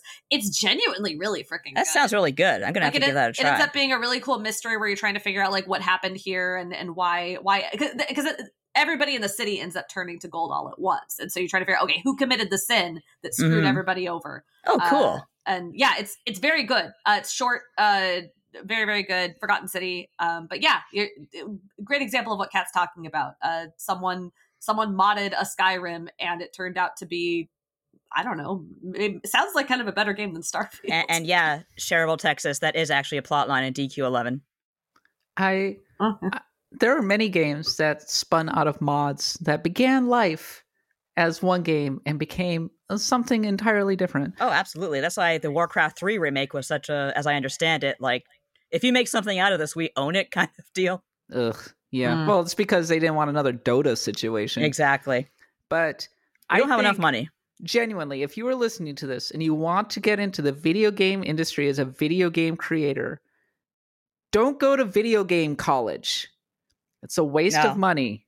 Run. Go to go to a regular university, get a skill uh, in like art or programming or something, and then you join a mod team in a Yep. game like Starfield or whatever, total conversion, and you get a portfolio and you Yep. take Mhm. that portfolio and if you say that you've created this mod and you are heavily involved if it's the mod's good enough and the development team is supportive they will notice you Mhm. and Absolutely. you can get a job in the games industry this way or at a minimum you'll have items in your portfolio. So there you go. Kat's, two minutes of how to get It's- into the games industry. It's all about experience. Like say speaking as someone who has does not have a college education but has been in the industry a long time and has made lots and lots of work.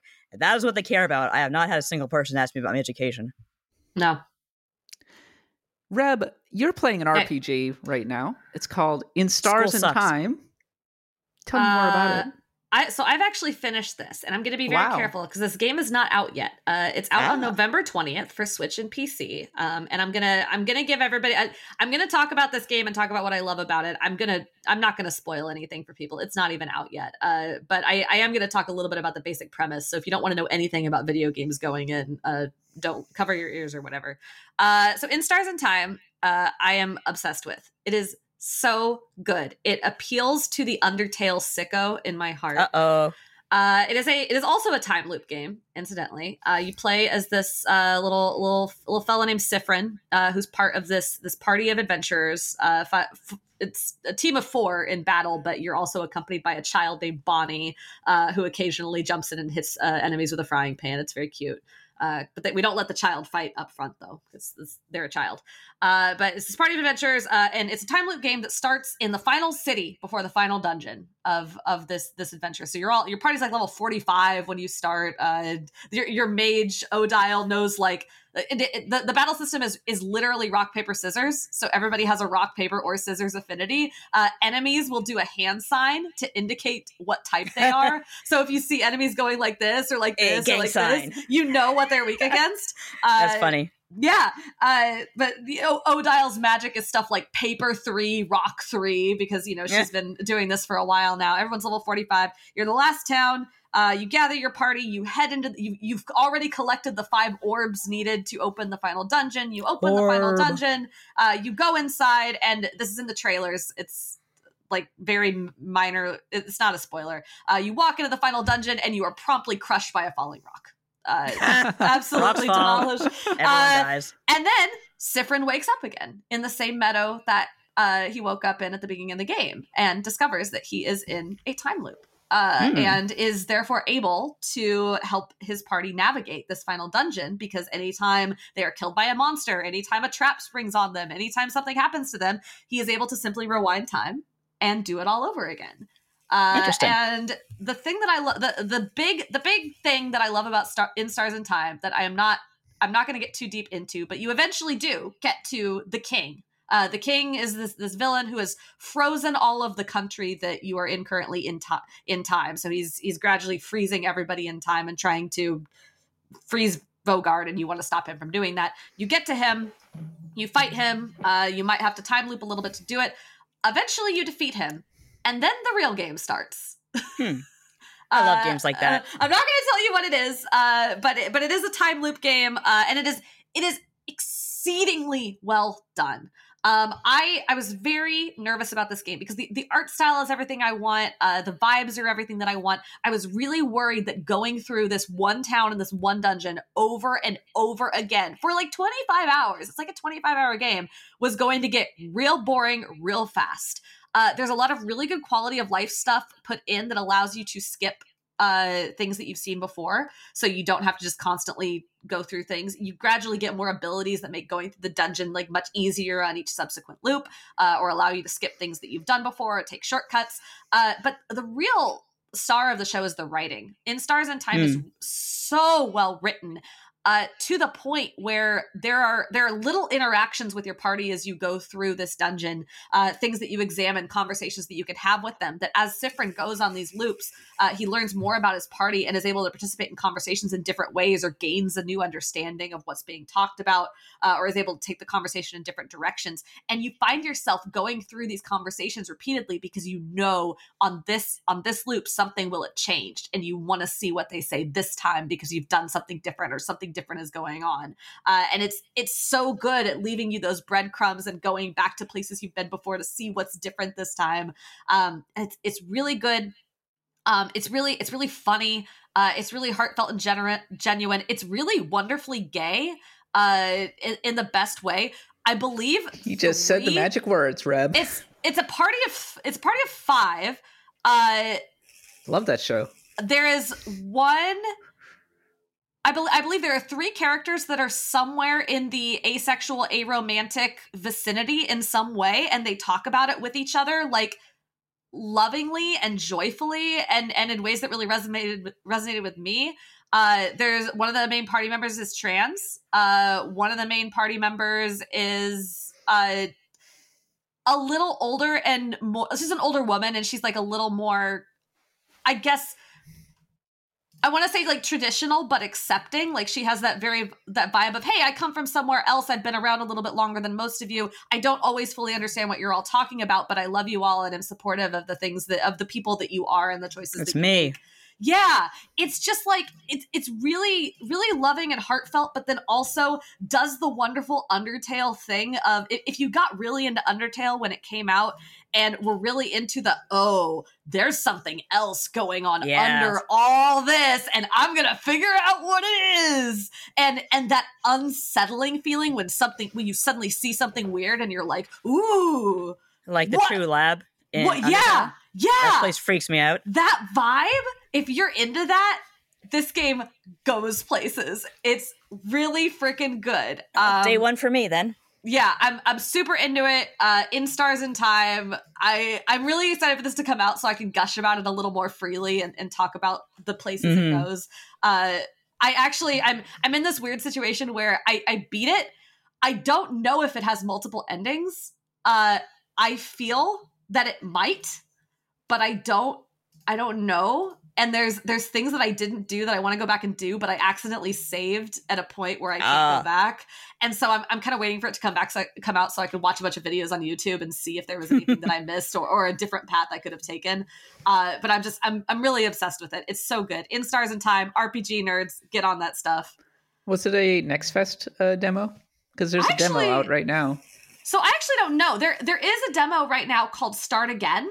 Uh, that is I highly recommend playing because it is it is a separate standalone game. It's I think like just a couple hours long. Uh, and it's the same characters, it's the same premise.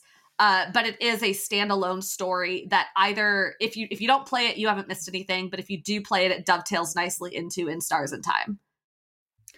I uh, will absolutely be checking this game out when it comes Yeah. out. It sounds absolutely delightful, and I like the premise. It reminds me a little bit of a Moon RPG remix Yeah, in some uh, ways.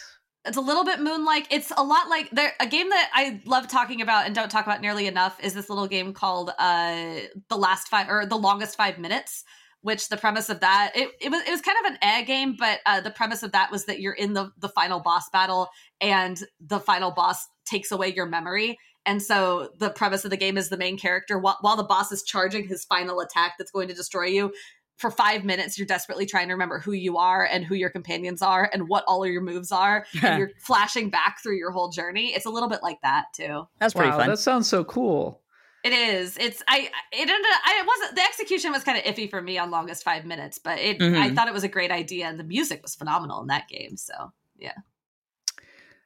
Nadia, you got to check out Final Fantasy VII Rebirth. Ooh. Yes, I did. Uh, Square flew me out, so uh, full disclosure, thanks to them. But yes, I did get to get my hands on what was essentially the Tokyo Game Show demo, Oh. and uh, that is divided into two parts. Number one is kind of a more story-oriented part where you, uh, I'm not gonna, I'm, I'm really gonna try to avoid spoilers, but it is the part in FF7 where you do play as with Sephiroth to investigate this uh, reactor that's kind of malfunctioning. It's a major turning point in FF7's story. Uh, so there was that, and then you had a much more open worldish part where you got to kind of walk around the the uh, environs and scan animals, which is always fun. I love doing that kind of thing. Find chocobo chicks who lead you to these little like stops and whatnot. I love the aesthetic that they are doing here because the thing with the original FF7 is that yes, it takes place after a war, a major war between Shinra and pretty much the world, and it's a lot more emphasized in remake where uh, basically you see how everything has been trashed. Like the chocobo stations that you kind of repair are uh, are are next to train tracks. There was something there. It's not like you're just making ch- stations in nowhere. Like there's a lot of um, the demo gave me kind of an opportunity to get on chocobo and run around a lot and uh, just kind of hunt for these quote unquote four fiends, not the ones you're thinking of. But I got to kind of go into combat against them. I don't know what they changed with the combat in this game, if anything, but I feel like it's a lot more easy to manage than the original uh, remake, which it still has the same idea where you're doing physical attacks, you're building up your AT, uh, ATB meter, and you are using that meter to execute skills and spells. So that's still there. And there's also a lot of team up attacks and uh, I was playing on the open world with Red Thirteen and um, Aerith, but you can there were several party member uh, configurations that you like try, uh, try out. I went to uh, what they are calling Under Junon, which is the city under Junon, and I love how it is actually looks like a a city, like a trashy city. Basically, you're looking at like miniature Midgar, and goddamn, they have that stupid dolphin there. Why they? I, I, said to them as soon as I put, as soon as I finished the demo, I put down the controller and said, "You had to bring back the dolphin, huh? Just bring back." This. And yeah, the, the same boss battles there, and it's the same kind of mechanics where you have to hit him in the air as much as you can. He's still a pain in the ass. I actually really hate that boss, but I kind of I still had fun beating him in uh, remake. The story part uh, the graphics in this game are so freaking good. Like it is such a bump up from the first. It's 60 remake. FPS, right? Oh, it is just incredible. Like butter. that game looks so good in at 60 FPS. There is you're you're both familiar with FF7, right? And what happens in that flashback sequence and how Cloud is not quite himself. And the way that Cloud is depicted in this flashback is done so perfectly. You can see exactly what they are doing. And even his eyes and the expression in, in, Cloud's eyes is matches that particular moment, and his gestures match that particular moment. His dialogue, his tone of voice is done so well. It's like, oh, how devious! I absolutely love it. So, given that was that particular sequence is one of my favorite parts in Final Fantasy VII. I think they really kind of nailed it. And of course, playing a Sephiroth, it's like, hey, now you can play Sephiroth. Here's a big ass sword. Thank you. I'm good. it's as cool as you as you would think. Like, and, Did you get uh, any insight into whether this game is actually open world or not? Because there's been some confusion on that front. There is definitely confusion. I get more the feeling that it's open zone, but yeah. I can't say for sure one way or the other, and that's fine. I don't need every game to be a humongous sprawling open world. I feel like maybe they're going for something more like Monster Hunter without having a central hub, but more like I mean, hell, even Baldur's Gate 3, you move from area to area, and it's perfectly, I, am great with it. Yeah, it's fine. Not everything has to be enormous. And there was still a lot to do. Like, uh, I, I don't think you would say they brought back Chocobo Hot and Cold, but something similar to it. So you can like hunt for items, you can pick up stuff, you know, the usual stuff. I was sent on a monster hunting quest where I had this little AI following me and explaining things about the monsters I was told to take down, like, oh, here's the such and such. Its mating season is now, and that's why it's here and being angry. Kind of reminded me of FF14's fate, to be honest with you, which isn't a bad thing. Uh, there's an opening scene. I I was wondering, like, okay, are we going to get Condor Fort in in this remake? I love the Condor Fort sequence in FF7. I'm an absolute maniac.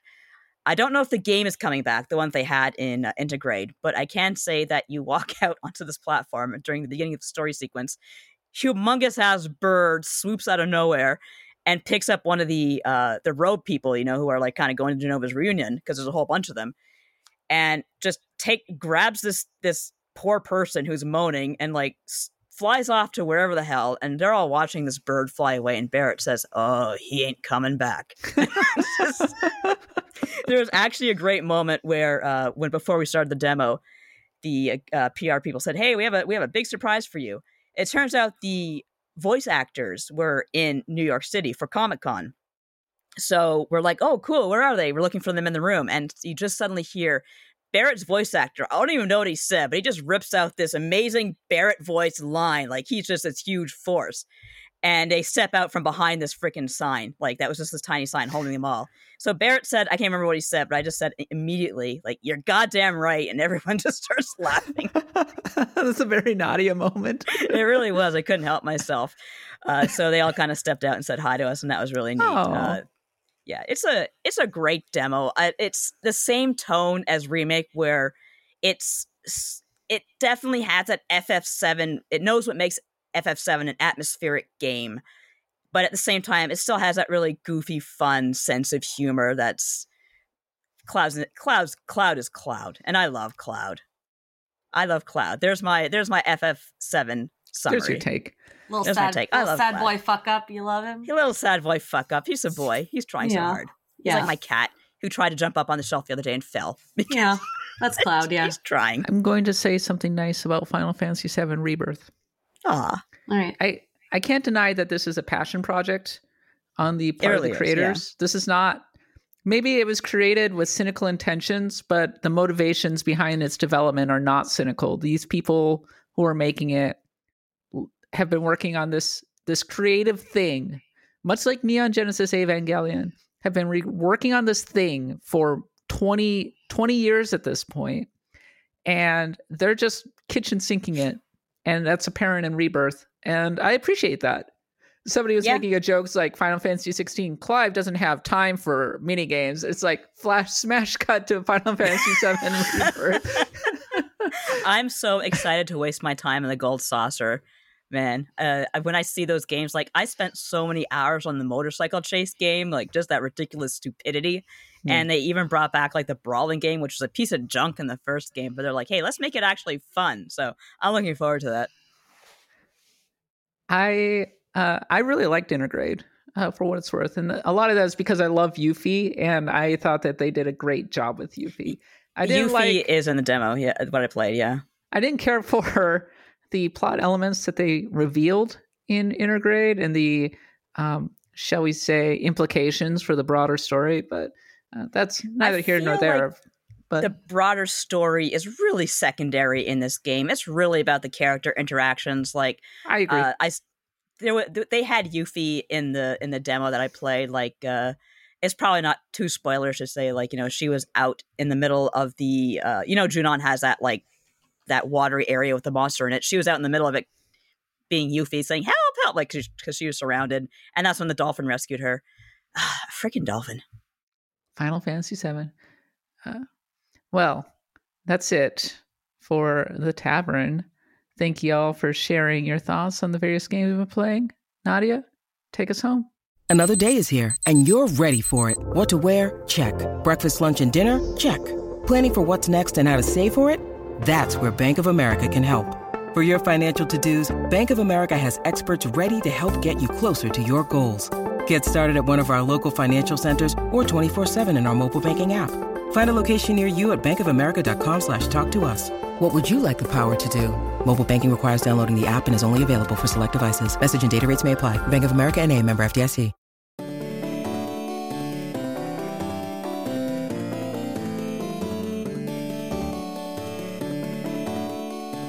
Uh, this is semi related to what I was just talking about. You know, I travel a lot.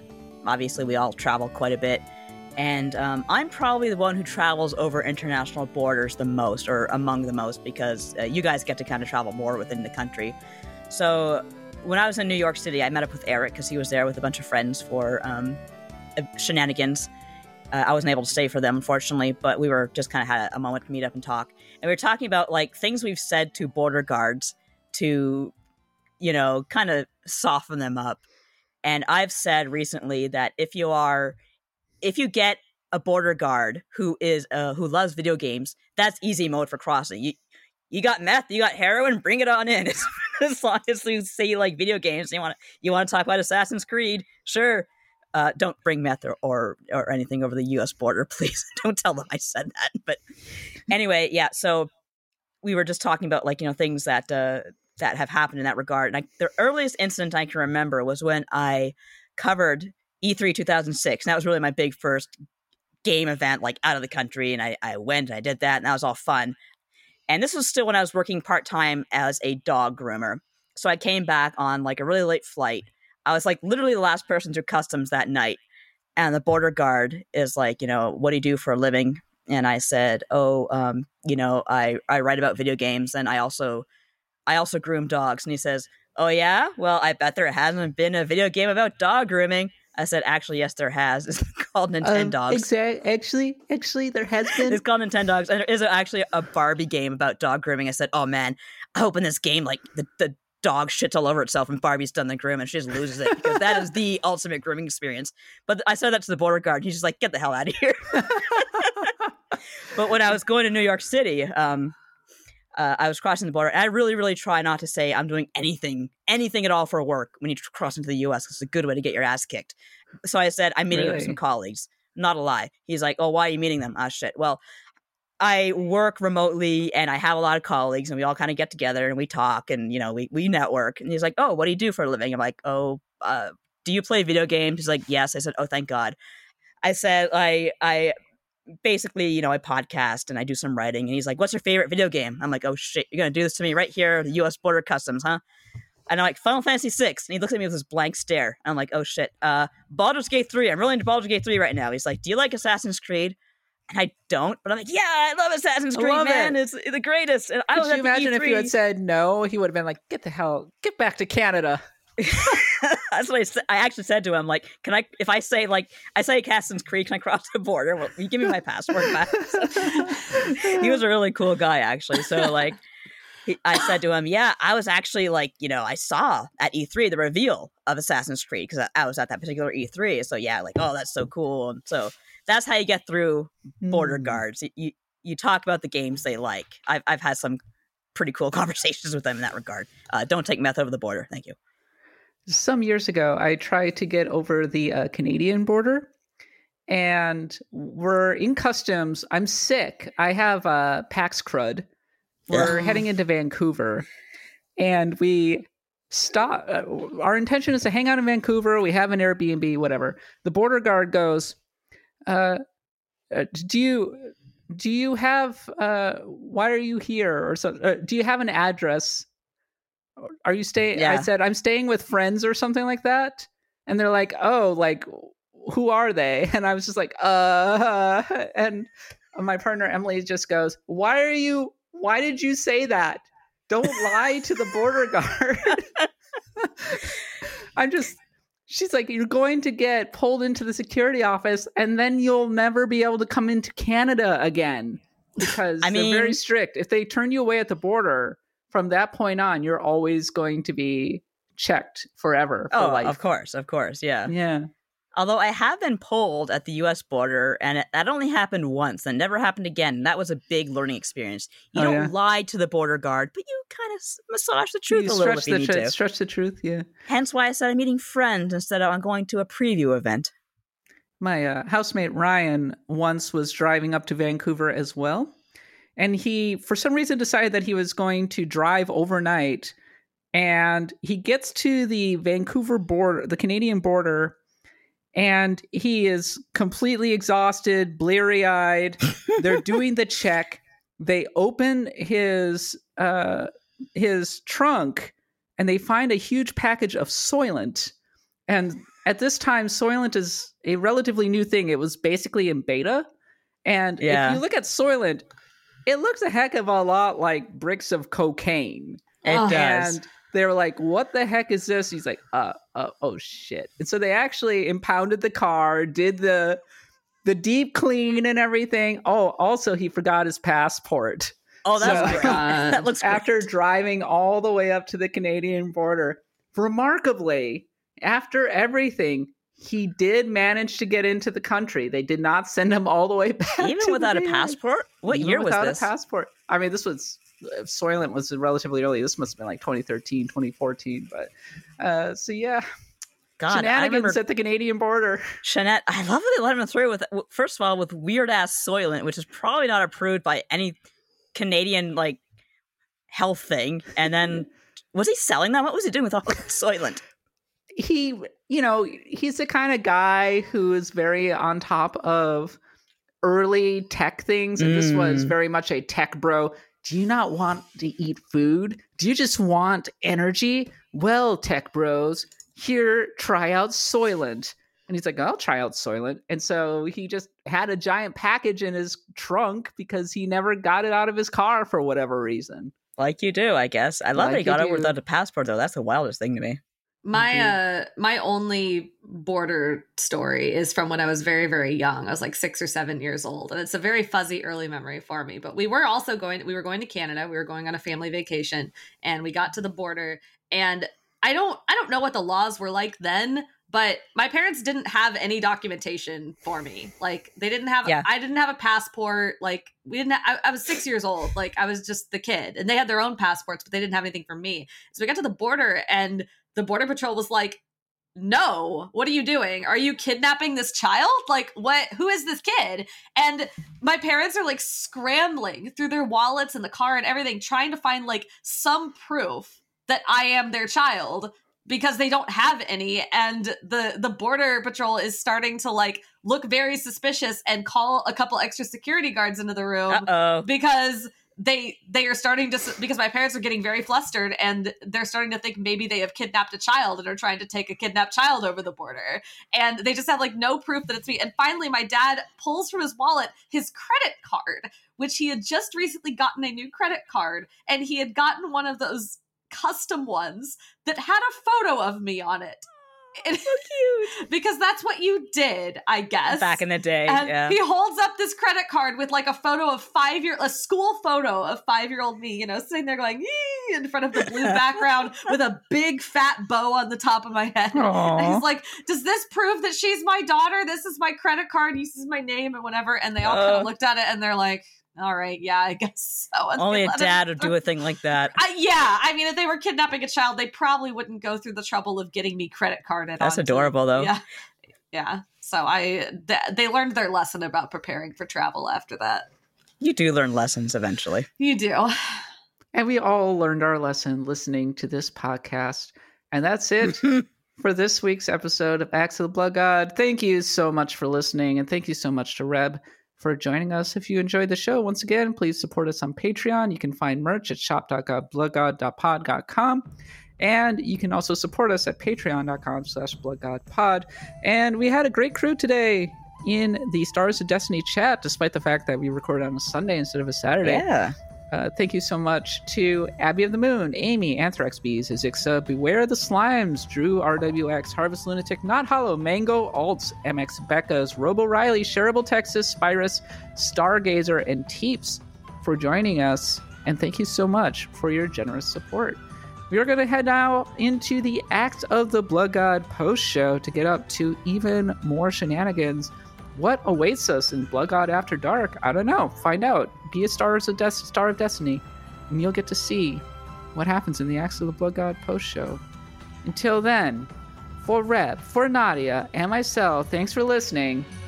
Happy adventuring.